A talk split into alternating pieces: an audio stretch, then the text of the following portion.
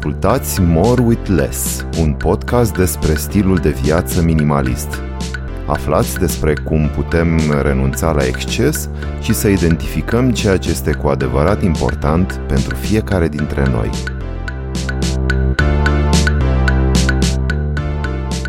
Bună ziua! Sunt Claudia Chirilescu și în acest episod special al podcastului More with Less îl am alături de mine pe Mihai Gurei ca invitat special și împreună ne-am propus să discutăm despre cum putem să fim prieteni mai buni.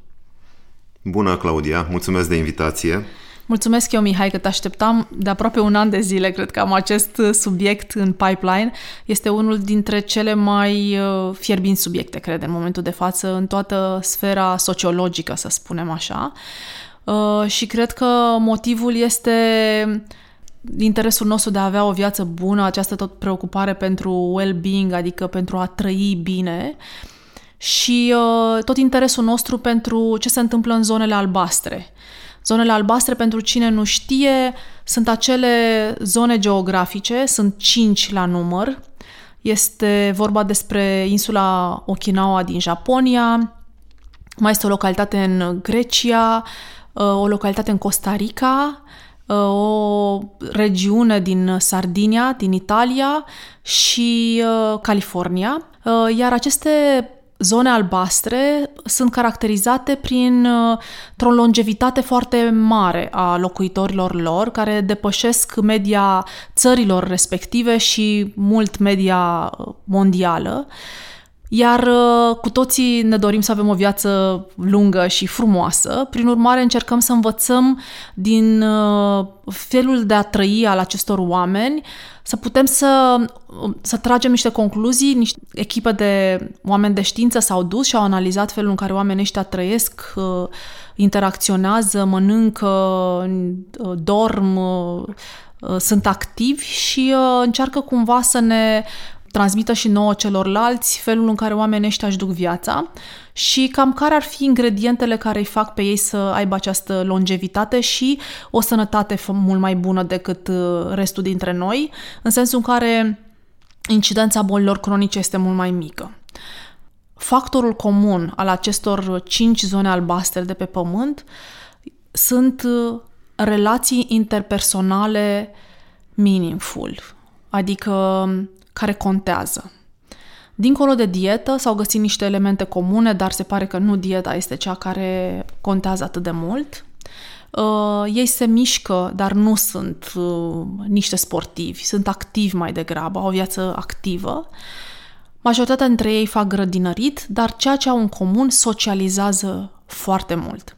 Și atunci, de-aia cred eu că acest uh, subiect de podcast este unul care sper să fie și în topul uh, ascultărilor, uh, pentru că pe mine personal mă preocupă foarte tare despre viața mea interpersonală. Cum pot să-mi fac uh, prieteni mai mulți, cum pot să dezvolt prieteniile pe care le am, cum pot să trag mai multă satisfacție din ele și nu în ultimul rând cum pot să contribui eu la calitatea vieții prietenilor mei, Uh, da, interesant cuvântul ăsta socializare, care știm că a fost uh, uh, abuzat în ultimul deceniu și s-au construit inclusiv afaceri care încearcă să ne ajute cu socializarea.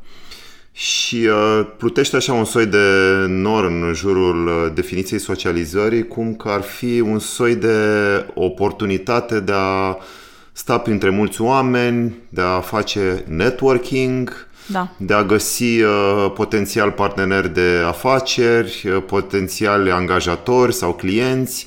Ne-am dus foarte mult cu socializarea într-o zonă de interese de afaceri, de uh, într-o zonă profesională, să-i spunem. Într-o zonă economică. Au apărut foarte multe evenimente uh, care își propun să ne ajute cu socializarea, uh, multe contexte în care putem să socializăm, dar uh, dacă ne întoarcem la modelul uh, acestor uh, comunități din uh, așa numitele zone albastre, cor fi ele, uh, cum să spun, un pic uh, supraevaluate în perioada asta și poate nu sunt neapărat uh, uh, modelul cel mai bun când vine vorba de a trăi o viață lungă și sănătoasă, că de fapt asta ne dorim nu doar o viață lungă, ci o viață lungă cu cât mai puține boli cronice și cât mai târziu. De fapt, oamenii ăștia au un alt tip de socializare, ei nu merg la evenimente, ei nu dau check-in pe Facebook, ei au o ocazie într-o zi absolut normală să interacționeze frugal, să spunem, cu o suită de persoane uh, cu care au un soi de relații uh, relativ uh, relaxate, adică nu vorbim neapărat de membri apropiați ai familiei, evident, și acest aspect e important și o să-l, o să-l discutăm poate în emisiunea, în discuția de azi sau poate în alta, pentru că subiectul este foarte amplu, cât persoane cu care se pot întâlni ori funcțional, să spunem, brutarul, uh, poștașul, uh, oamenii care au o funcție în comunitatea respectivă sau uh, oameni cu interese și activități similare.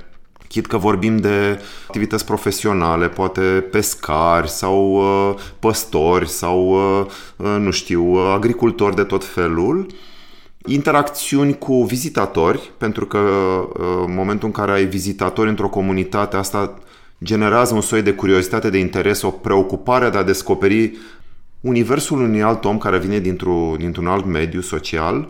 Dintr-o altă uh, cultură. Dintr-o poate. altă cultură și majoritatea acestor interacțiuni sunt într-o zonă, că asta este interesant de observat, uh, ar trebui să ne uităm un pic și la retorica acestor interacțiuni, la conversații, la semnificația cuvintelor folosite în aceste conversații. Uh, în aceste comuni- comunități, uh, de-a lungul timpului s-a rafinat, s-a șlefuit o manieră de a interacționa care îți lasă un sentiment plăcut. Și aici e ceva ce probabil că uh, nouă românilor ni se pare, uh, cum să spun, o zonă un pic uh, bizară care ne poate intriga. Ce înseamnă să ai o conversație care să-ți lase un sentiment plăcut? Înseamnă că în momentul în care te-ai despărțit de persoana aia, imaginează că îți proiectezi un soi de zâmbet interior. Un zâmbet în colțul gurii. Nu râzi, nu, adică nu e ceva de o explozie, de bucurie, de entuziasm, de, uh, dar nu este niciun sentiment de jenă, culpă, milă, frustrare, anxietate și uh, dacă e să ne uităm în majoritatea culturilor care nu sunt în Blue Zone și dacă e să analizăm discursurile din, uh, și microinteracțiunile dintre oameni, s-ar putea să, să vedem că balanța se înclină într-o direcție mai degrabă în care ieșim un pic ciuntiți din uh, genul ăsta de interacțiuni și vorbim pe lângă uh, limbaj și vorbim și de,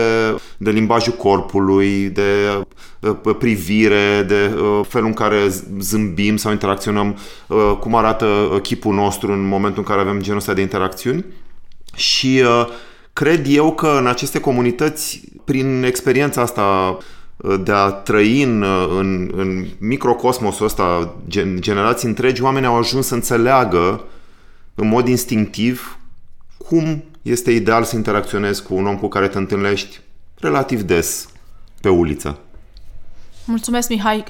Completarea ta a fost uh, de foarte bun augur pentru că în felul ăsta mă ajută pe mine să împărtășesc cu cei care ne ascultă ce ne-am propus pentru această primă discuție pe tema prieteniei, pentru că îmi doresc ca, începând din această toamnă, chiar dacă nu am gândit uh, podcastul Morules pe sezoane, invariabil am avut o pauză în perioada cât am fost plecată vara și odată cu revenirea la muncă sau, mă rog, revenirea la un program un pic mai intens, mai activ, um, aș vrea să-l dedic relațiilor.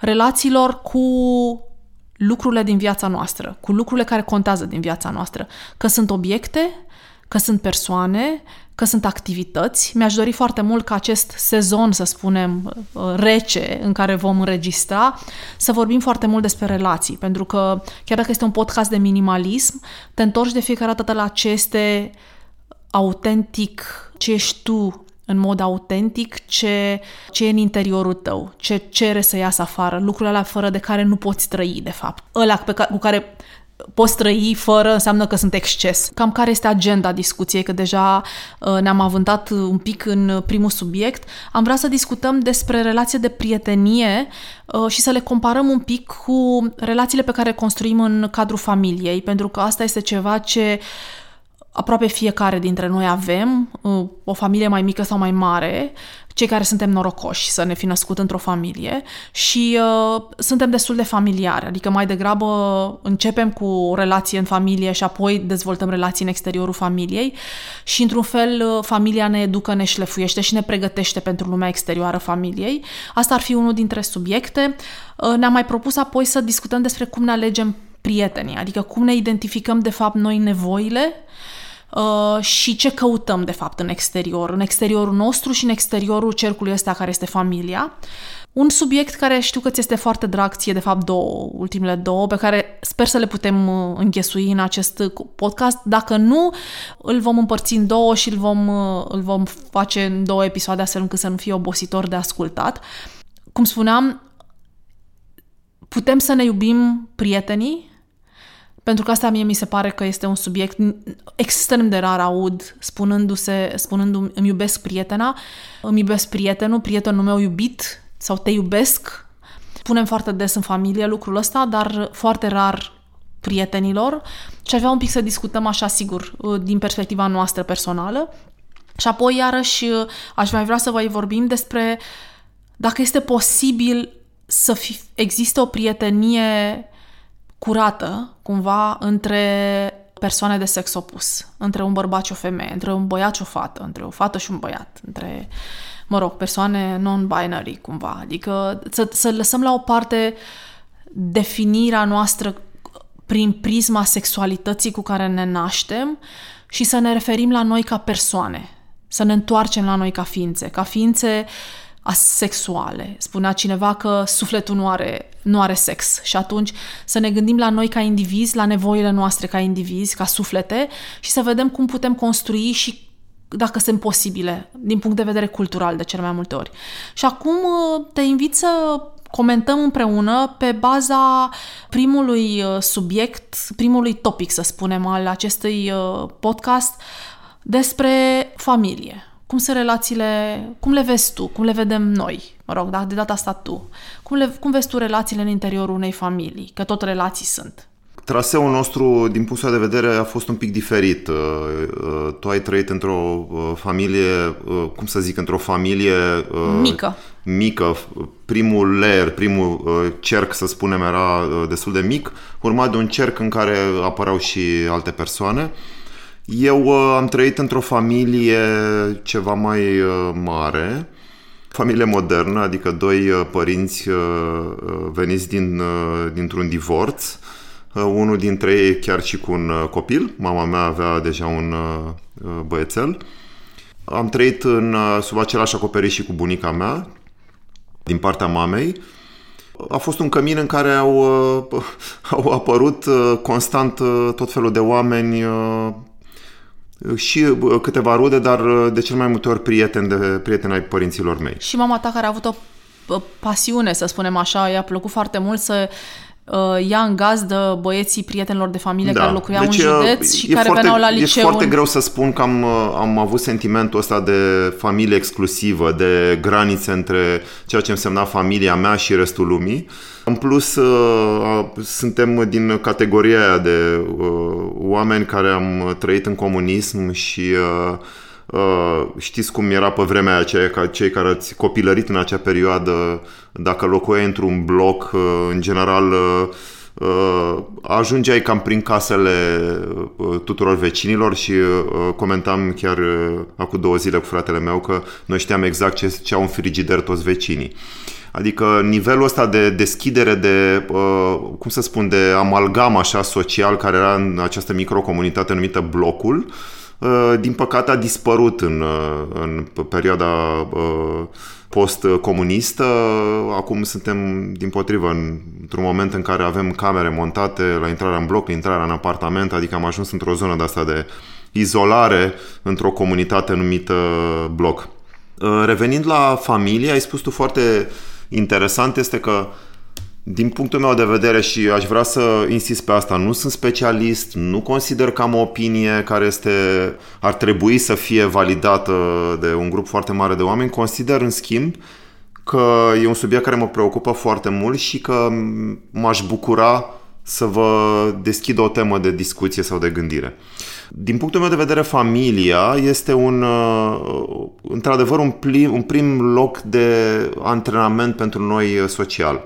Și e foarte important să, să ai un pic sentimentul ăsta de familie, că ți-l dă cercul apropiat, adică părinții biologici, frați, surori sau bunici, uh, sau este un context uh, în care apar și alți oameni, că sunt o grămadă de copii care au crescut în familii destrămate, ceea ce se numește familii destrămate din punct de vedere tradițional, dar au fost înconjurați de alți oameni foarte drăguți cu ei, care i-au iubit și i-au uh, primit cu brațele deschise și cred că e foarte important ca noi să începem să facem primii pași din punct de vedere uh, social, să ne simțim un pic într-un spațiu de încredere, de siguranță.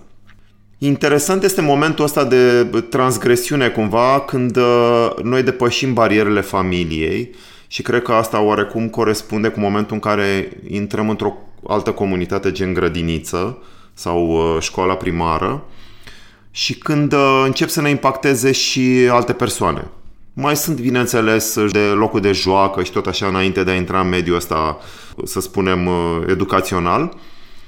Dar din în momentul în care intrăm în aceste comunități, devenim, cred eu, cu adevărat persoane sociale. Adică începem să avem interacțiuni cu oameni pe care nu i-am cunoscut până atunci, nu-i cunoaștem foarte bine și în plus, apropo de bluzon și ce discutam mai devreme, putem să interacționăm cu ei în mod firesc pentru un timp limitat. Îmi dă voie, înainte să mergi mai departe pe zona asta de relații extrafamiliare, aș mai avea eu niște completări de făcut. Uh, din perspectiva mea și, mă rog, ca pe mulți mă preocupă subiectul și uh, uh, citesc pe tema asta, oamenii au construit tot timpul legături cu alți oameni din interese, sigur, de securitate, din interese economice, petreceau timp împreună și împărtășeau bucuriile și necazurile, se ajutau foarte mult, dar în același timp se și jucau. Asta, să spunem, perioada aia la care începe să ne referim foarte mult din punct de vedere psihologic și sociologic, perioada hunter-gatherers, adunători cu legători. Deci oamenii când trăiau în comunități de 100-150 de persoane, cam atâta era o comunitate, ei petreceau și împărtășeau foarte multe, împărtășeau și împărțeau foarte multe lucruri cu ceilalți membri ai comunității. Odată cu epoca agrară, adică acum 12.000 de ani, ușor, ușor structura asta de comunitate a fost înlocuită cu structura familiei, care spre deosebire de prietenie, și ajungem imediat și la prietenie, vine cu un set de reguli foarte clare și universal valabile. Adică putea spune universal valabile că și dacă vorbim de o familie din uh, Japonia și dacă vorbim de o familie din Australia, regulile sunt cam la fel. În sensul în care, în relație de familie, care ele încep, așa cum ai spus și tu, de când suntem copii, ne raportăm la frați, surori, părinți, bunici, unchi, verișori, cine mai e prin preajmă, subînțelegându-se cumva că în cadrul acestei familii mai mici sau mai lărgite, ă, bunurile sunt la comun, proprietățile sunt la comun, apelăm la ajutorul acestor rude de câte ori avem nevoie și se subînțelege că nu suntem refuzați, adică ei vor veni și ne vor ajuta. De asemenea, aniversările le petrecem împreună, ne oferim cadouri cu această ocazie și încercăm pe parcursul unui an de zile să menținem aproape cu acești oameni, adică în permanență ne găsim timp pentru vizite, ne facem timp să le dăm telefoane și să petrecem timp împreună. Practic, noi overall, în general, suntem la curent cu ce se întâmplă important în viața acestor oameni. Că au avut o problemă, că și-au schimbat termopanul, că au fost în vacanță la mare, lucrurile astea nu ne sunt necunoscute. În momentul în care noi construim o nouă familie, când ajungem la vârsta la care ne căutăm o pereche, tânărul cuplu practic știe deja, pentru că are istoria familiei în care a trăit, știe cumva în ce gen de structură va intra. Practic, ei știu că vor avea banii la comun, veniturile la comun, la sfârșit de zi vor reveni amândoi în aceeași locuință. Extrem de rar este acceptată situația în care unul dintre ei doarme în afara locuinței pe care o împart uh, și asta de cel mai multe ori să ai un motiv bine întemeiat. Sunt practic alături, așa cum zice și preotul, la bine și la greu. Practic, uh, nu este nimic în neregulă cu această structură, este doar o structură care funcționează de cele mai multe ori pentru a oferi un cămin stabil copiilor și ea, din punct de vedere economic, legislativ, este funcțională din foarte multe puncte de vedere. În schimb, ce consider eu că îi lipsește acestei structuri, îi lipsește libertatea. În familie, eu personal nu cred că libertatea există, prin definiție. În schimb, în prietenie, ea există din plin sau poate exista din plin pentru că regulile le stabilesc membrii grupului de prieteni, mai mic sau mai mare, depinde cum este el constituit. Și nu există, de fapt, un set standard de interacțiuni de prietenie. Nu, dacă vorbești cu prietenii, cu prietenii tăi și îți povestesc despre celelalte grupuri de prieteni ale lor din care mai fac parte, o să vezi că ele se supun altor reguli, altei frecvențe, altui grad de intimitate, cumva de deschidere, de apropiere. Nu trebuie neapărat să faci și o petrecere de Crăciun cu prieteni sau poți să faci, poate să fie o tradiție. Deci regulile, practic, în cadrul unei prietenii sunt un pic mai... Uh, un pic mai uh, la latitudinea membrilor ei și în funcție de cât de mult vor ei să fie implicați. Practic, uh, din punctul ăsta de vedere, prieteniile și familiile au un avantaj și un dezavantaj, depinde cum te uiți la paharul respectiv. Cineva glumea într-un podcast, nu mai mi-aminte sinceră să fiu ce podcast era, că l-aș fi uh, uh, recomandat, spunea că e chiar mai greu în prietenie pentru că nu ai reguli și inclusiv nu știi cum poți să ieși dintr-o prietenie. Persoana respectivă divorțase de vreo două ori și spunea mi este foarte clar, în momentul în care nu mai îmi convine soțul cu care sunt partenerul meu, mă duc, divorțez și am terminat povestea. Ceea ce nu putem să facem în schimb cu părinții și cu frații. Exact, cu părinții și cu frații nu prea merge. Și, practic, știi și care sunt momentele în care se întâmplă această ruptură iremediabilă de cele mai multe ori. Dovadă că există o întreagă structură din punct de vedere social, juridic și administrativ care gestionează relația noastră în cadrul familiei. Da?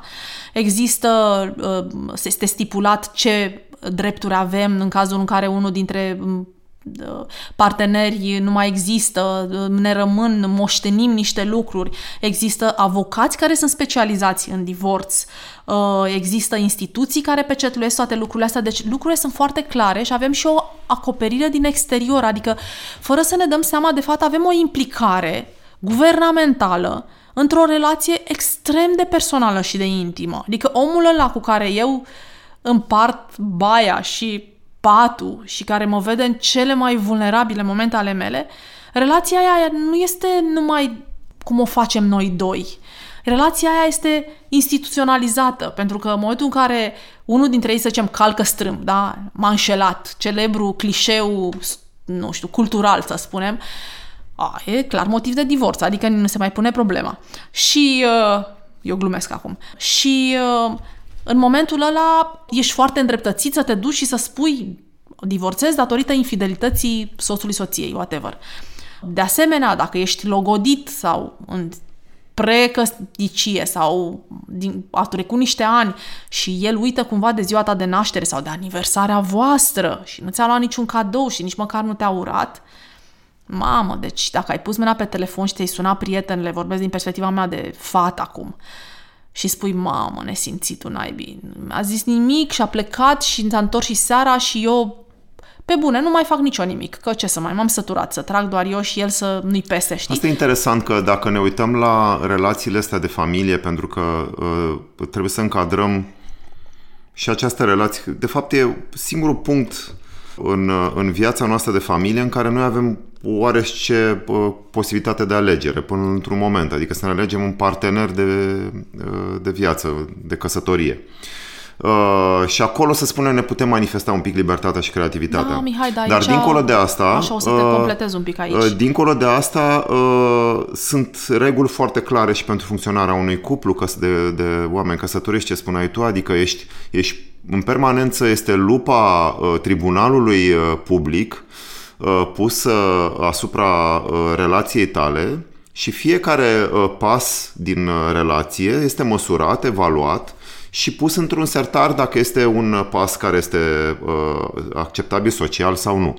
Etic, uh, moral. Deci revenind chiar și relația asta care a pornit, să spunem, dintr-o pasiune, dintr-o atracție fizică, sfârșește tot într-un uh, set de uh, reguli și precepte asemănătoare celor care se uh, aplică în uh, relația cu părinții sau cu frații. Da, pentru că, uite, tu spuneai că ai o mică libertate. Ai o, ai o libertate din punctul meu de vedere.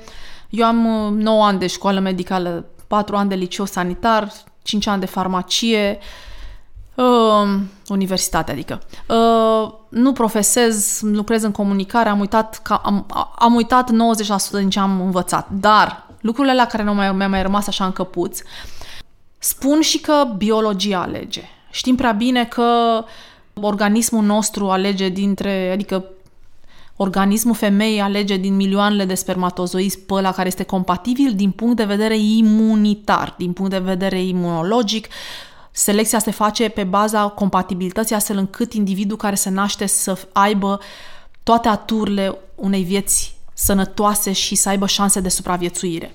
Deci biologia noastră ne, ne face să, ca un partener de sex opus, pentru că doar așa se produce perpetuarea speciei, să fie compatibil cu noi. Deci noi alegem în perioada în care alegem, când, de momentul în care suntem activ hormonal până în momentul în care considerăm noi că s-a terminat fereastra aia și ne se mai potolesc hormonii și ne ceasul nostru biologic al femeilor începe să ticăie mai rar și mai, s-a, mai, s-a mai calmat un pic, nu se mai aude atât de tare. Uh, Ă, noi alegem pe motive biologice. Noi nu alegem pe motive relaționale. Noi, nu, noi alegem un partener care să ne asigure niște urmași, niște copii sănătoși, în primul rând, și cu șanse de reușită din punct de vedere al supraviețuirii, că ei născut ok, sunt sănătoși, dar după aia trebuie să le asigur hrană, protecție socială, un mediu social care ca un soi de trambulină.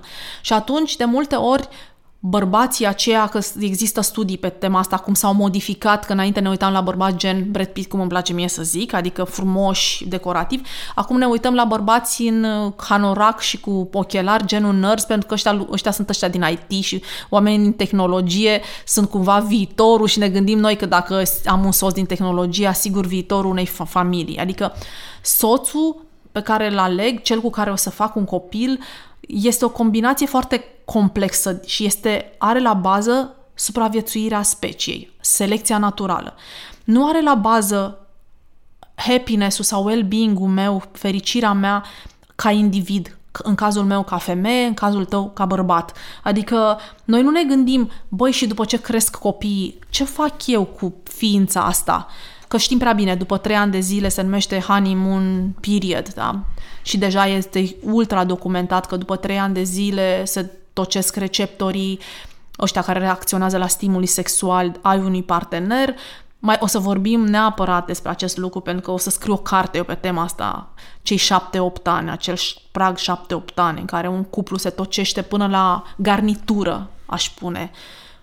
Longevitatea unui cuplu este ce, sunt cei care trec de acești șapte-opt ani, care mi se pare că e sita cea mai deasă. Noi nu ne alegem în funcție de cum ne alegem prietenii. Nu îi alegem pe acești parteneri ca pe niște oameni cu care avem lucruri în comun. Noi alegem ca să ne simțim bine din punct de vedere biologic, sexual, este, este și un moment foarte dificil dacă stai să te gândești să faci o alegere pe viață. Adică uh, nu mă miră într-un fel că punem atât de mare presiune pe profilul partenerului pe care, pe da. care îl, îl vom lua cu noi în această călătorie. Pe când vine, când vine vorba de prieteni, putem petrece cât de mult sau de puțin timp ne dorim uh, cu un prieten, putem să alegem ce activități să facem uh, împreună cu acel prieten și ăsta e iarăși un subiect uh, foarte interesant vis-a-vis de modul de interacțiuni, tipul de interacțiuni pe care le putem cultiva cu oamenii din jur. Când vine vorba de acest partener de o viață. Da, așa Și uh, să nu uităm că suntem într-o perioadă în care se fac foarte multe descoperiri în medicină și durata de viață s-ar putea să fie extinsă mult mai mult decât ne imaginam noi uh, în urmă cu uh, 2000 de ani, 3000 de ani când uh, am uh, împins foarte mult în fața această instituție numită căsătoria pe viață. Viața este foarte lungă, va deveni din ce în ce mai lungă. Va fi o viață în care ne, o să avem mai mult timp personal, o să fim mai sănătoși, o să fim mai uh, mobili, uh, și uh, ideea de a avea un soi de plajă de activități care trebuie desfășurate în mod exclusiv cu o singură persoană timp de 50, 60, 70 de ani s-ar putea să devină destul de complicat de navigat. Dacă vă gândiți doar la străbunicii noștri, de cel mai multe ori mariajul lor ținea 20-30 de ani. 20-30 de ani e un pic un altă, o altă desfășurare, mai ales când uh, de dimineața până seara erau bântuiți de și nevoia de a supraviețui, și de a o instituție face economică, în primul Era rând. o instituție economică, o instituție care proteja fizic o femeie, adică ea știa că dacă era căsătorită, avea o luncuință asigurată, uh, dacă ieșea pe stradă, bărbații o priveau ca pe o femeie căsătorită sau mama unor copii, adică erau niște lucruri de de, uh, de siguranță a persoanei care au ajutat cumva societățile să se așeze, să-și construiască uh, niște direcții, dar uh, în epoca modernă în care dacă stai să te gândești, o femeie sau un bărbat își poate construi viața cum vrea, poate genera venituri atât pentru el cât și pentru un, unu, doi copii pe care vrea să-i crească uh, uh, separat de alți oameni. Ideea de a trăi cu aceeași persoană în, în regulile astea foarte stricte ale mariajului tradițional timp de 60-70 de ani ar trebui să ne pună cu adevărat pe gânduri. Uh, eu aș vrea să te completez cu o discuție pe care am avut-o cu o prietenă de-a noastră, nu dăm nume, sper să asculte podcastul să se regăsească, care a spus, băi, n-am niciun chef să intru într-o relație, într-un cuplu, să fiu mai precis. În schimb, îmi doresc să am niște parteneri cu care să împărtășesc niște activități care mie îmi fac foarte mare plăcere. Și persoana asta este o persoană activă, își dorește mult să călătorească și are, face genul ăsta de călătorii destul de wild. Mă rog, wild în sensul în care nu, stă, nu se duce într-un resort și stă pe un șezlong, ci îi place să, să bată orașe, îi place să se ducă pe plaje sălbatice, să ia un vapor, să aibă un rucsac în spate, adică este mult mai atrasă de aventură, să spunem, decât de, decât de confort atunci când călătorește. Și atunci uh, își dorește practic să aibă alături de ea persoane, că exact ce ai spus tu, nu trebuie să rezumăm totul la un singur om, să-i punem totul de altfel în și uh, cei care sunt familiari cu uh, uh opiniile lui Esther Perel, ea susține exact același lucru. Exact. Că este foarte greu să regăsim tot universul preocupărilor și pasiunilor noastre, noastre reflectat într-un singur într-un om. singur om.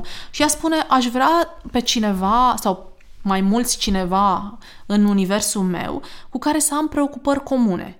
Și, foarte important, să ne jucăm, cu care să mă joc, a spus. Și de ce nu? Joc, te gândești, joci cărți. Nu, joci orice.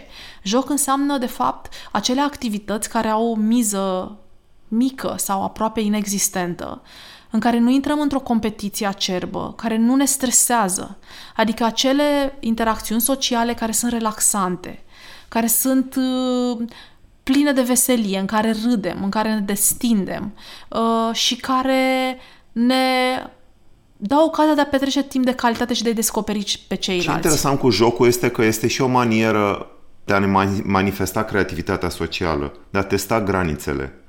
Și cred că uh, din cauza că trăim atât de mult uh, într-o lume în care există normative pentru orice tip de interacțiune socială, cred că noi de fapt nu putem să descoperim în relațiile cu oamenii din jurul nostru cum ne putem noi raporta la aceste relații, ce ne dorim noi de la o relație, cum ar putea să funcționeze ea. Nu zice nimeni să, să scriem o carte de o nouă carte de reguli pentru prietenie, din potrivă să începem să tatonăm terenul cu, cu oamenii aceștia. Cum spuneai, ăsta este atributul foarte special al unei, al unei relații de tip prietenie. Libertatea. Libertatea. Libertatea înseamnă că putem să setăm împreună, din mers, granițele și regulile uh, de interacțiune ale relației noastre. Și prin joc putem să le descoperim aceste granițe, aceste reguli. E foarte greu să găsim un model într-un serial sau într-un uh, Uh, Sex and the City, uh, gașca de fete din Sex and the City. Este o formulare, uh, cum să spun, narrativă, care surprinde, să spunem, un tip de interacțiune între un grup de fete, dar ele nu sunt sub nicio formă un model pe care tu să-l urmăm în felul în care construim relațiile pe care le avem noi cu o altă gașcă de fete sau o gașcă în care sunt și băieți și fete sau relațiile unul la unul cu, cu un prieten. O, tot un exemplu de la, din, prietenele noastre, că avem destul de multe prietene noi doi. Este o altă prietenă, de asemenea single, care spune că și-ar dori, de exemplu, o gașcă sau un grup de prieteni sau prieten sau o prietenă cu care să meargă în vacanțe. Persoana asta de multe ori nu găsește în timp uh, persoana potrivită care să aibă și bugetul și disponibilitatea de timp, că ea merge într-o anumită perioadă în vacanță, poate celălalt nu poate să-și ia concediu, nu poate să plece exact în perioada aia. Și se întâmplă de multe ori să plece singură în uh, vacanțe și a făcut vacanțe destul de exotice pe cont propriu și o admir foarte mult pentru curajul ei de a se duce, nu știu, în uh, America de Sud a fost, uh, a fost în Asia singură și uh, uh, așa cum nu e deloc surprinzător, a cunoscut oameni minunați cu care după aceea s-a întâlnit în Europa cu ei, unii dintre ei au venit în București să vadă România, cu alții s-au văzut la Amsterdam sau la, nu știu, la Berlin sau ceva de genul ăsta, pentru că au stat împreună, au petrecut niște timp de calitate și s-au, s-au legat niște pamblici între ei, tot o prietenă de noastră single, că avem destul de multe, sau mă rog, în, peri- în anumite perioade oamenii mai sunt și single, uh, spunea că simte nevoia să discute cu cineva despre ceea ce citește. Uh, este o prietenă care au crescut copiii, s-a despărțit de partenerul de tatăl copiilor și acum este, în perioada asta, este single. Și este și într-un soi de, nu știu dacă să o numim criză de 40 de ani sau mijlocul vieții în care reprioritizezi și te prioritizezi și ea uh, își satisface setea de cunoaștere prin lecturi. Citește foarte mult, citește mult și spiritualitate, citește mult filozofie și își dorește pe cineva cu care să discute despre ideile cu care vine uh, în contact pe parcursul zilei sau ce a citit într-o seară înainte de culcare.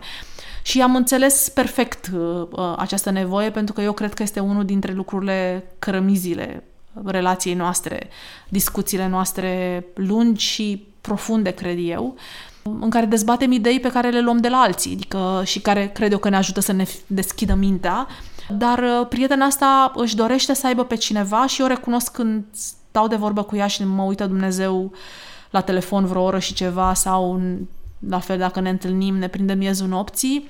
Despre asta discutăm, deci facem un ping-pong de filozofie și idei.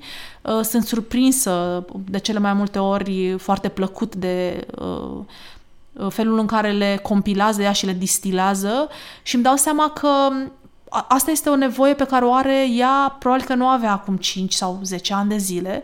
Este o nevoie pe care o are ea de mamă cu copii plecați la facultate este un alt aspect pe care nu-l, uh, nu-l luăm suficient de mult în considerare. Noi ne schimbăm de-a lungul vieții. Preocupările noastre se schimbă și atunci cred că ideal este să lăsăm loc și pentru noi relații care să reflecte nevoile pe care le avem în prezent și pe care poate mm, prietenii mai vechi sau partenerul sau partenera nu le mai acoperă suficient de bine sau nu le acoperă deloc, dar nu e nu e nimic grav, adică e, e absolut firesc să navigăm prin viața asta într-o relație de asta de apropiere sau de distanțare un pic de un om sau de un altul. Uh, iar eu ce vreau să uh, spun în completare, ca să zic așa, încerc să fiu uh, jurnalist, dar eu nu sunt jurnalist de niciun fel, să spun că noi, pe lângă faptul că evoluăm, chiar și într-un moment, să zicem așa, dacă decupăm o felie de viață dintr-un segment al vieții noastre, observăm că de fapt noi suntem o personalitate foarte complexă. Și asta e una dintre dramele tale, Mihai, că ești și jurnalist, pasionat de design, cu un business în design interior, uh, DJ, uh, fost și actual om de radio, te pasionează universul cafele, ești un foarte bun cunoscător Uh, de vinuri, în special zona vinurilor naturale, focus pe Franța și atunci stau și mă gândesc că oamenilor le este greu să, să te pună într-o cutie și de-a lungul, deci eu de când sunt partenera ta, am observat acest struggle al oamenilor din jurul tău care tot încearcă să-ți pună o etichetă. Și li se pare așa că, că le este greu să te încadreze undeva și li se pare cumva că parcă faci prea multe, parcă prea bați capul cu chestii și parcă probabil că și traduc ca un soi de trufie de cele mai multe ori, dar uh, eu care te cunosc și care știu că ești un autodidact și că în general nu vorbești decât în domeniile în care uh, apuci să citești și te documentezi, ai un soi de sindrom al impostorului foarte acut, uh, care eu cred că e o calitate a ta, uh, mă gândesc că așa cum tu ai toate universurile astea și am dat exemplu la tine că sunt mult mai clare și tu ești un ești foarte bun pe granițe și pe boundaries, uh, este, cum să spun, din punctul meu de vedere, tu poți, de exemplu, să dezvolți și asta și faci, ai amici, să spunem așa, sau prieteni cu care te vezi și care, cu care te leagă pasiunea pentru tenis, pardon, am uitat să o spun și uh, aici există Mișcare, o... sport în general. Așa, da. dar și pasiunea pentru tenis pe care da. ai, ai avut-o în comun cu o fostă colegă de-a ta și pe care ai păstrat-o ca un soi de liant în exteriorul, în continuarea relației, în afara relației profesionale. În momentele în care voi stătați pe meșturile Simonei și făceați ping-pong de mesaje și vă amuzați și comentați practic pe WhatsApp sau așa uh, un meci la distanță. Astea sunt niște lucruri pe care le ai și pe care cu mine nu le ai interesele pe care le ai cu cineva pe tenis sau cu cineva pe cafea. Eu nu sunt o băutoare de cafea, îmi place foarte mult mirosul, dar eu nu beau cafea. Și atunci uh, nu pot să spun că mă interesează toate, tu ești foarte geekish când e vorba de cafea și te uiți la toate tutorialele.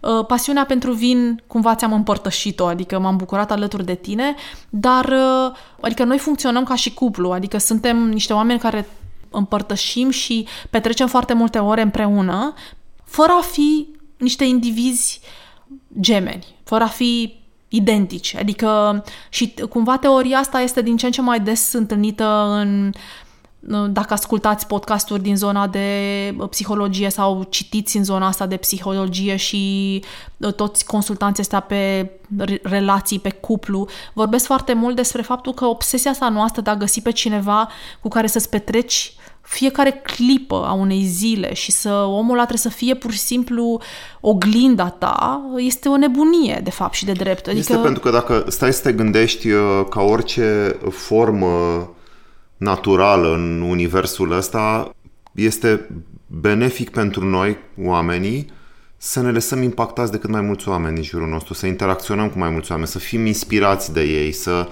intrăm în universul lor, să descoperim ceva nou din universul lor, să vedem atitudinile lor, modul lor de a se, la, de, de a se raporta la o situație din, din viață. Și asta ne ajută să ne construim noi ca și cum imaginează că când ești într-o uh, relație asta foarte uh, protectivă, așa, unul la unul cu cineva, e o variantă pixelizată a ta. Sunt câțiva pixeli de culoare care s-au aliniat cu pixele de culoare a celuilalt uh, membru al cuplului. În momentul în care ești înconjurat de mai mulți oameni față de care te deschizi, care se deschid față de tine, cu care poți să, ai niște, să trăiești niște momente speciale, să le descoperi universul, tu ca persoană începi să devii din ce în ce mai granular, ești mai puțin pixelizat, începi să ai mai multe culori, tu, individul care ești tu și care poți să te manifesti pe, pe planeta asta în decursul unei vieți, începi să capeți o formă mult mai sofisticată, mult mai complexă, tocmai datorită impactului pe care îl au pozitiv asupra ta oamenii din jurul tău. Deci nu vreau să știrbesc cumva din, să intru pe un subiect viitor pe care mi-l propun și anume de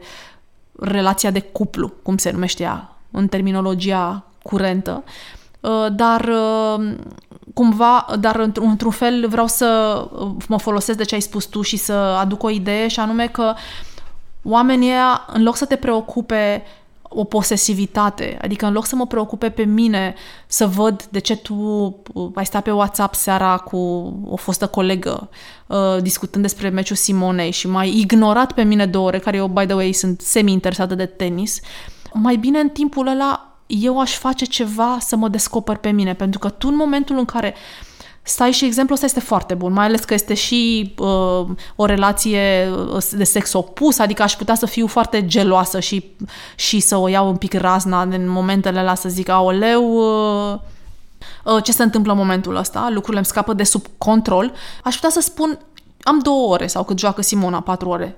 Aș putea să fac ceva eu pentru mine, adică în loc să mă preocupe dacă Mihai evadează din relația noastră. Sigur că în momentul ăla evadează, evident. În momentul ăla, el își trăiește interesul pentru tenis, preocuparea pentru tenis, alături de un om care vibrează la tenis.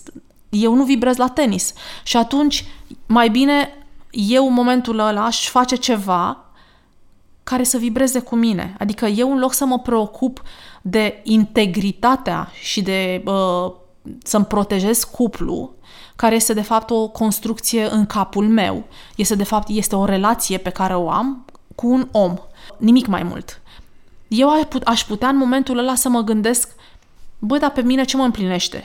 Adică ce interese am eu și poate în momentul ăla folosesc timpul ăla pentru ca să fac ceva ce mă hrănește pe mine, în timp ce tu faci ceva ce te hrănește pe tine. Și văd asta și cu fratele tău în weekendul ăsta am discutat despre problemele pe care le au ei în um, generația lor de 50 de ani, cu, cu așa copiii au crescut și relațiile sunt destul de vechi în cuplu și cum a apărut un soi de uzură, să spunem, care este normală uh, și felul în care o adresăm, în loc să mă preocupe să-mi păzesc soțul, soția, când se duce la serviciu eventual sau la sală sau unde se duce și să fiu tot timpul cu ochii pe el ca pe butelie, cum se spune, mai bine aș face ceva pentru mine, pentru că timpul trece și viața e scurtă și extrem de prețioasă. Și uh, m-aș relaxa și m-aș deschide, exact cum ai spus tu, și aș încerca și eu să mă bucur, la fel de mult poate cum se bucură soțul meu, dar sigur asta înseamnă că întorcându-mă la mulțimile astea care te definesc pe tine, adică Mihai Gurei care nu este un singlu, nu este DJ, nu e un om de radio, nu este omul care are intro, este un individ complex care continuă să evolueze să ne gândim la noi că suntem formați din aceste mulțimi, aceste mulțimi de interese, care sunt, ele se cristalizează și pe măsură ce noi le hrănim și le, le observăm în primul rând, le remarcăm la noi. Băi, pe mine mă interesează pe, cum, e, cum e în cazul meu, pe mine mă interesează arhitectura, mult mai mult decât te interesează pe tine, casele, deci sunt nebună cu casele. Uh, n-aș putea să fiu nici arhitect, nici designer de interior, dar am o preocupare și mă lași pe o stradă cu case frumoase, deci mă încarcă lucrul ăsta cât îl încarcă pe alții altă activitate. Sau noua mea descoperire grădinăritul, niște mici chestii de astea, sau să mă lași pe o plajă să adun scoici. Deci este, aș putea să fac asta 5 ore, probabil că mi s-ar face rău, aș face insolație chiar cu toate filtrele pe mine. Dar sunt genul de activități pe care tu oricum nu le înțelegi, adică tu nu poți să stai să cauți scoici, cu mine nu ai făcut niciodată asta. Și sunt, este, sunt genul de activități, uite, vezi, am dat activități mai lonely, că eu sunt un pic mai, uh, mă încarc când sunt în, uh, când sunt singură cu mine, mai mult decât tu te încarci cu oameni, eu mă încarc când sunt singură și lucrurile astea sunt lucruri care ne definesc și dacă noi ne creionăm lucrurile astea și după aceea le dăm spațiu, le facem spațiu, putem să le să construim relații cu oameni care au interese comune cu noi și să nu mai cerem de la oamenii care sunt alături de noi parteneri de creștere a copiilor sau parteneri de într-o structură de cuplu, structură economică, cum o numesc eu, într-o familie, niște veri, niște frați, să nu cer totul de la oamenii ăia, dar de cele mai multe ori cerem de la soț-soție, cerem totul. Omul ăla este, cum zice Esther Perel, este amantul nostru, este cel cu care facem co-parenting, este cel cu care facem administrarea finanțelor, este cel cu care mă distrez, Uh, este confidentul meu, este omul care să mă sprijine psihologic, este psihologul meu în momentul în care eu am o, m-am certat cu mama sau am avut un, o, o dispută cu șeful sau cu vreo colegă, este omul care trebuie să mă ajute să mă ridic din starea emoțională. Cum poate omul ăla să fie toate lucrurile astea la un loc? Nu are cum să fie. Și atunci, sigur, uh, face două, trei, pentru că altfel n-ar fi, în comun, n-ar fi împreună, n-am fi împreună și n-ar fi funcțională relația, dar n-are cum să facă totul. Și atunci dacă noi restul lucrurilor pe care avem nevoie, de care, după care tânjim, care ne lipsesc, care, nu că ne lipsesc, ne trebuie ca să fim niște indivizi echilibrați emoțional, relaxați, împliniți, care să dormim bine noaptea și să descărcăm stresul. Că nu stresul ne omoară, ci faptul că nu ne recuperăm din stres. Vă rog, citiți pe tema asta, nu stresul, noi ne adaptăm la stres. Problema e că în societatea noastră actuală nu mai apucăm să ne mai recuperăm din stres și ne recuperăm făcând lucruri care ne încarcă. Ne descărcăm muncind sau whatever și ne încărcăm făcând altceva. Problema este că trebuie să identificăm toți o listă de 5-6 lucruri obligatoriu care ne încarcă. Eu sunt cam pe la 3, deci mai am încă. Foarte greu mi-a fost să descoper lucruri care mă încarcă. Și lucrurile alea care ne încarcă sau care ne fac plăcere, interesele alea, putem, să le, putem pe ele să construim prietenii, extra familie, extra relații de cuplu. Dacă suntem suficient de norocoși, o parte dintre interesele astea, cum avem noi doi, de exemplu, discuțiile noastre filozofice, consumul de content video, gen filme și așa, care este un interes comun al nostru. Faptul că dansăm, faptul că petrecem timp împreună, în natură, suficient. Da. Adică avem niște lucruri în comun. Ei, ideea este că mai sunt niște lucruri care mie trebuiesc, ție trebuiesc și pe care celălalt le poate face doar așa ca să ne facă nouă plăcere. Dar dacă noi continuăm să punem presiune pe partenerul ăla de viață să livreze și în zona aia, pe el îl extenuează, pentru că lui nu-i face plăcere să facă asta.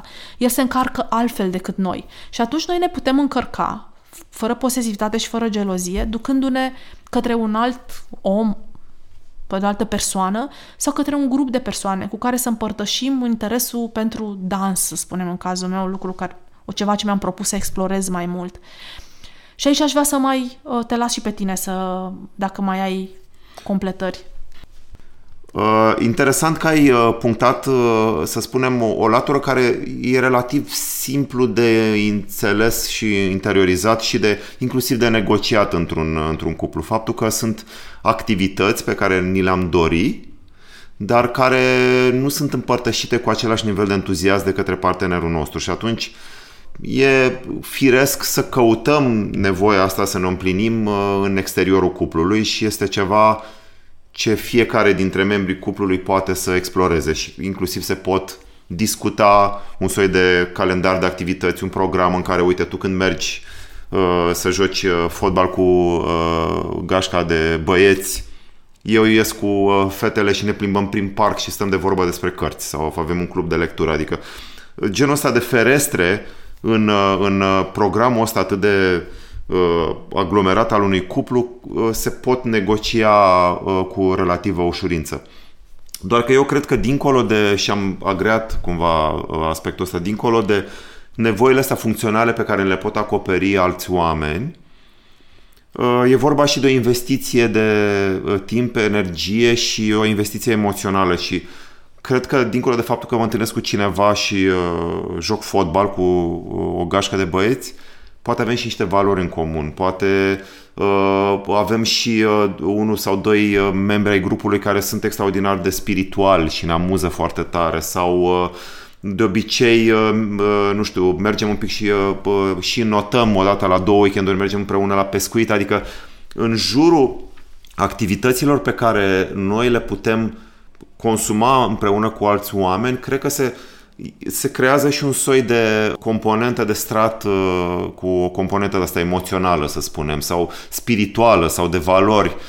Nu e ca și... Altfel ar fi simplu. Ne-am face un appointment cu un uh, instructor de fitness, cu un uh, trainer de tenis, cu mergem la masaj și uite, sunt câteva activități pe care putem să le facem în exteriorul cuplului cu niște oameni pe care noi plătim să, să presteze activitatea asta cu noi. Dar cred că faptul că genul de activitate o împărtășești cu cineva care ți este drag și aici e un, un lucru care e un subiect care are, uh, cum să spun, foarte mare potențial de a fi explorat, cred că adaugă o valoare foarte specială activității în sine. Super uh, uh, de acord cu tine, pentru că mă gândesc acum la uh, riordul emoțional pe care mi-l iau eu din interacțiunile cu ceilalți și eu recunosc că sunt un pic mai, mai picky, un pic mai uh, pretențioasă decât ești tu. Poate că am avut și ghinionul unor investiții emoționale de lungă durată în niște oameni, uh, investiții care poate n-au dus la apropo de nivelul meu de așteptare, în direcția în care mi-aș fi dorit eu. Oamenii au luat-o un pic la deal, eu m-am dus la vale și uh, într-un fel mi-au lăsat, nu că într-un fel, mi-au lăsat niște goluri emoționale. Au fost importanți pentru mine, au rămas importanți și când au ieșit, au ieșit așa, lăsând o, o rană, un crater. Și uh, probabil că e și teama mea de a mai investi și sunt mai atentă, mai pre, cum să spun, precaută, mai da. precaută Da. în relațiile astea și e ceva la care lucrez, să mă deschid mai mult decât uh, am făcut-o, să spunem, în ultimii ani Ce mi doresc în schimb și am tatonat diverse relații cu alți oameni și sper ca unele dintre ele să se fructifice în ceva profund și de lungă durată, îmi doresc multă susținere. Și când zic susținere, uh, mă uit așa, din ce citesc eu și ce mai ascult și ce sfaturi mai dau consultanții în relații, le dau, mă rog, genul ăla de o înregistrare audio cu un om care, pacient sau ce este el, care vine și spune o problemă și consultantul dă un răspuns public la care avem și noi acces. Îmi dau seama că susținere înseamnă ca atunci când uh, cineva îți uh, povestește ceva, am observat foarte des în cultura românească audiența seară cu sfaturi. Adică tu împărtășești un moment prin care ai trecut, poate da, un moment și este un pic ne... un moment de deschidere un în moment care de ești deschidere. vulnerabil și uh, faptul că noi putem să expunem partea asta de vulnerabilitate din noi către cineva care este apropiat este o, un pretext de conexiune emoțională foarte bun. Foarte și bun. Uh, asta e un subiect pe care probabil să-l abordăm într-o altă discuție, mai ales pentru noi bărbații, uh, este foarte dificil să ne expunem în felul ăsta. Să vă expuneți. Și acum, uh, idei pe care le-am luat din podcasturi. Uh, persoană povestea unei prietene, era, erau podcasturi despre prietenie și m-am documentat pentru episoadele astea. Uh, și spunea, uite, am avut o, am sunat la call center, am avut niște probleme și, mamă, m-am enervat foarte tare, m-am încărcat foarte tare. Și persoana cealaltă îi spune, tu aștepți acum de la mine un sfat sau mai sunat să te descarci? Și cealaltă persoană a spus, te-am sunat să mă descarc. Ok, perfect. Poate ar trebui și noi, inclusiv eu, să ne asigurăm în momentul în care cineva ne părtășește o mică criză pe care a avut-o, o dispută, cum spuneam, cu soțul, cu mama, cu la birou, un, un misunderstanding care s-a întâmplat în trafic sau poate la un magazin, o interacțiune din aia care îți lasă o urmă de frustrare și care e suficient de recentă încât să o împărtășești cuiva, să spui, mamă, uite ce mi s-a întâmplat azi dimineață, m-a scos din minți, celălalt doar să asculte. Eu mi-aș dori din ce în ce mai mult lucrul ăsta și este una dintre marile mele drame, ca să spun așa, uh, pentru că eu fiind o persoană extrovertă și vorbind, uh, deschizându-mă foarte tare, cine mă cunoaște știe, că povestesc uh, ce e îngbușă și găpușă la mine, povestesc lucruri care mi s-au întâmplat, nu prea, nu, nu consider că mă vulnerabilizez, nu consider că mă denigrează, nu-mi scade încrederea în mine, nu. Pur și simplu e modalitatea mea de a mă regla emoțional. Și uh, se întâmplă ca, uh, făcând asta, ceilalți să-mi dea sfaturi și să, mi se, să, să primesc, a, dar trebuia să faci nu știu ce, a, da, ai fi putut să-i spui nu știu cum, a, da, să nu mai faci niciodată asta. Și stop cadru. Ce mai contează? Faptul e consumat, este istorie. Sigur că și eu ruminez în capul meu și mă gândesc ce aș, cum aș fi putut să reacționez diferit, în primul rând, ca să-mi diminuez suferința. Dar eu am reacționat cum am reacționat. Asta, asta sunt eu sau asta am fost eu în momentul ăla, cu disponibilitatea mea de timp, cu faptul că am fost prins poate pe picior greșit, cu disponibilitatea mele și resursele mele Există emoționale. și trucuri retorice prin care tu poți să pozitivezi uh, interacțiunea aia, în sensul în care dacă persoana a trecut printr-o experiență, pe lângă faptul că tu poți să-l, uh, să încerci să creezi un soi de nivel de empatie cu situația în care a fost omul ăla, dacă vrei să-i prezinți o altă uh, posibilitate de a rezolva o situație de genul respectiv, să vorbești de un exemplu personal. Adică am fost, to- să spunem că tu suni o prietenă, ai fost la uh, primărie, te-ai luptat pentru niște hârtii și a fost o doamnă care a fost nepoliticoasă cu tine și te-a și întors din drum că nu avea niște documente și te-a frustrat foarte tare. Și tu poți să spui, înțeleg perfect prin ce ai trecut tu uh, și eu am suferit foarte mult în situația respectivă. Ce, ce m-a ajutat pe mine a fost că am intrat pe site-ul X și acolo era toată lista de documente și după aia când m-am dus a doua oară mi-a fost mult mai simplu că aveam lista de documente și am și iertat doamne aia că de fapt am toate actele la mine. E o manieră mult mai uh, uh, elegantă și uh, satisfăcătoare pentru cel cu care comunici, care a trecut printr-un moment de traumă și este încă vulnerabil. Gândiți-vă că și mai avea o rană deschisă. Da. Adică dacă pui sare pe ea o să usture foarte tare. Dar dacă tu spui și am avut o rană similară, și uh, mi-a trecut mai ușor, am dat cu, nu știu ce, unguent și s-a vindecat în două zile. Este o altă manieră de a aborda decât să-i spui, păi ce ai făcut, nu trebuia să te tai sau, a, păi cum a ajuns în situația aia să te tai? Eu n-am pățit niciodată așa ceva sau, a, da, când faci operațiunea aia, nu e normal să te tai, că poți să fii mai atent. Da. Este o manieră distructivă, să spunem, de a, de a, de a uh, închide un moment de genul ăsta în care o persoană deschide o fereastră emoțională către tine, te primește în universul lui vulnerabil, se creează o conexiune acolo sau se încearcă crearea unei conexiuni și în momentul în care trebuie să înțelegi că e ceva foarte prețios, foarte delicat pe care trebuie să-l, dacă poți și ai, bineînțeles, disponibilitatea pe moment, să-l tratezi cu, cu blândețe și uh, înțelegere. Eu, eu mi-aș dori ca discursul sau comportamentul public general să se modifice, pentru că eu personal mă consider în continuare o victimă datorită personalității mele spontane, deschise tot mi-am, mi-am furat-o de foarte multe ori și continui să mi-o fur și să știi că, într-un fel, am început să mă mai cenzurez. Ceea ce mă încarcă, pentru că Normal. pe mine, dacă mă, eu dacă mă descarc și vorbesc despre lucrurile alea, mă ajută să trec peste ele. Și mi-aș dori, dincolo de ce spui tu, eu mi-aș dori chiar să știu o abordare chiar mai light. Adică nu mi-aș dori, mi se pare că chiar și când spui, uite lista de documente, tot mă simt prost, mai ales că eu consider pe mine și nu o să mă convingă nimeni alt, alt, vreodată că nu sunt o persoană inteligentă. Îmi pare foarte rău, am avut foarte multe validări în prima parte a vieții din punct de vedere academic, tot multă lumea s-a minunat de cât de deșteaptă sunt, prin urmare nu o să mă convine nimeni că sunt proastă. Deci eu dacă trec printr-un moment în care de comportament prostesc al meu, consider că am avut un moment de prostie, nu consider că sunt proastă. Și uh, inclusiv cineva în care îmi spune n-ai făcut research suficient, trebuia să intri pe site că aveai documentele, nu te duceai ca blegul la primărie să te umilească o doamnă din aia care era obosită și stresată. Tot mă, mă spun că I, I didn't do enough, știi? Și atunci mie mi se pare că doar spunându-mi îmi pare rău că suferi, băi, îmi pare rău că ai trecut prin asta, e nedrept, în cazul meu m-ar ajuta mult mai mult. Adică aș simți că omul ăla rezonează Atât, că este alături de mine și că înțelege că eu o sufăr, știi? Și uh, uh, mai spunea cineva, uh, alt, un alt punct de vedere, mai era, apropo de prieteni care, uh, prietenii din astea care sunt un pic mai relaxate, care nu se, prietene care sunt în orașe diferite și care nu se văd foarte des și care vorbesc o dată la câteva luni. Și una dintre ele a trecut printr-o chestie nasoală. În uh, respectiva poveste nu se dădeau detalii despre gravitatea sau uh, situația concretă pe care o trăise respectiva persoană și cealaltă spune am fost foarte ocupată și cumva îi se reproșează, zice, uh, ai fost atât de ocupată încât ai ratat unul dintre momentele mele, am trecut într-o chestie super nasoală și tu n-ai fost alături de mine. Și nu zic asta, dar ai ratat ocazia de a face un uh, bonding mai mare, de a ne apropia Asta mai mult. iarăși un lucru interesant, disponibilitatea noastră de a fi alături de oamenii din jurul nostru, de prieteni. Să privești o oportunitate, adică să, să privești un moment vulnerabil al cuiva ca o oportunitate de a te apropia de, de el. De a face știi? un pas spre da, omul și zice, îmi pare rău că ai ratat momentul ăla pentru că asta ne-ar fi apropiat prietenia. Și uh, mi se pare sublim asta. Nu m-am, n-am, n-am mai auzit niciodată perspectiva asta și aș vrea pe tema asta, pe tonul ăsta să închidem acest episod.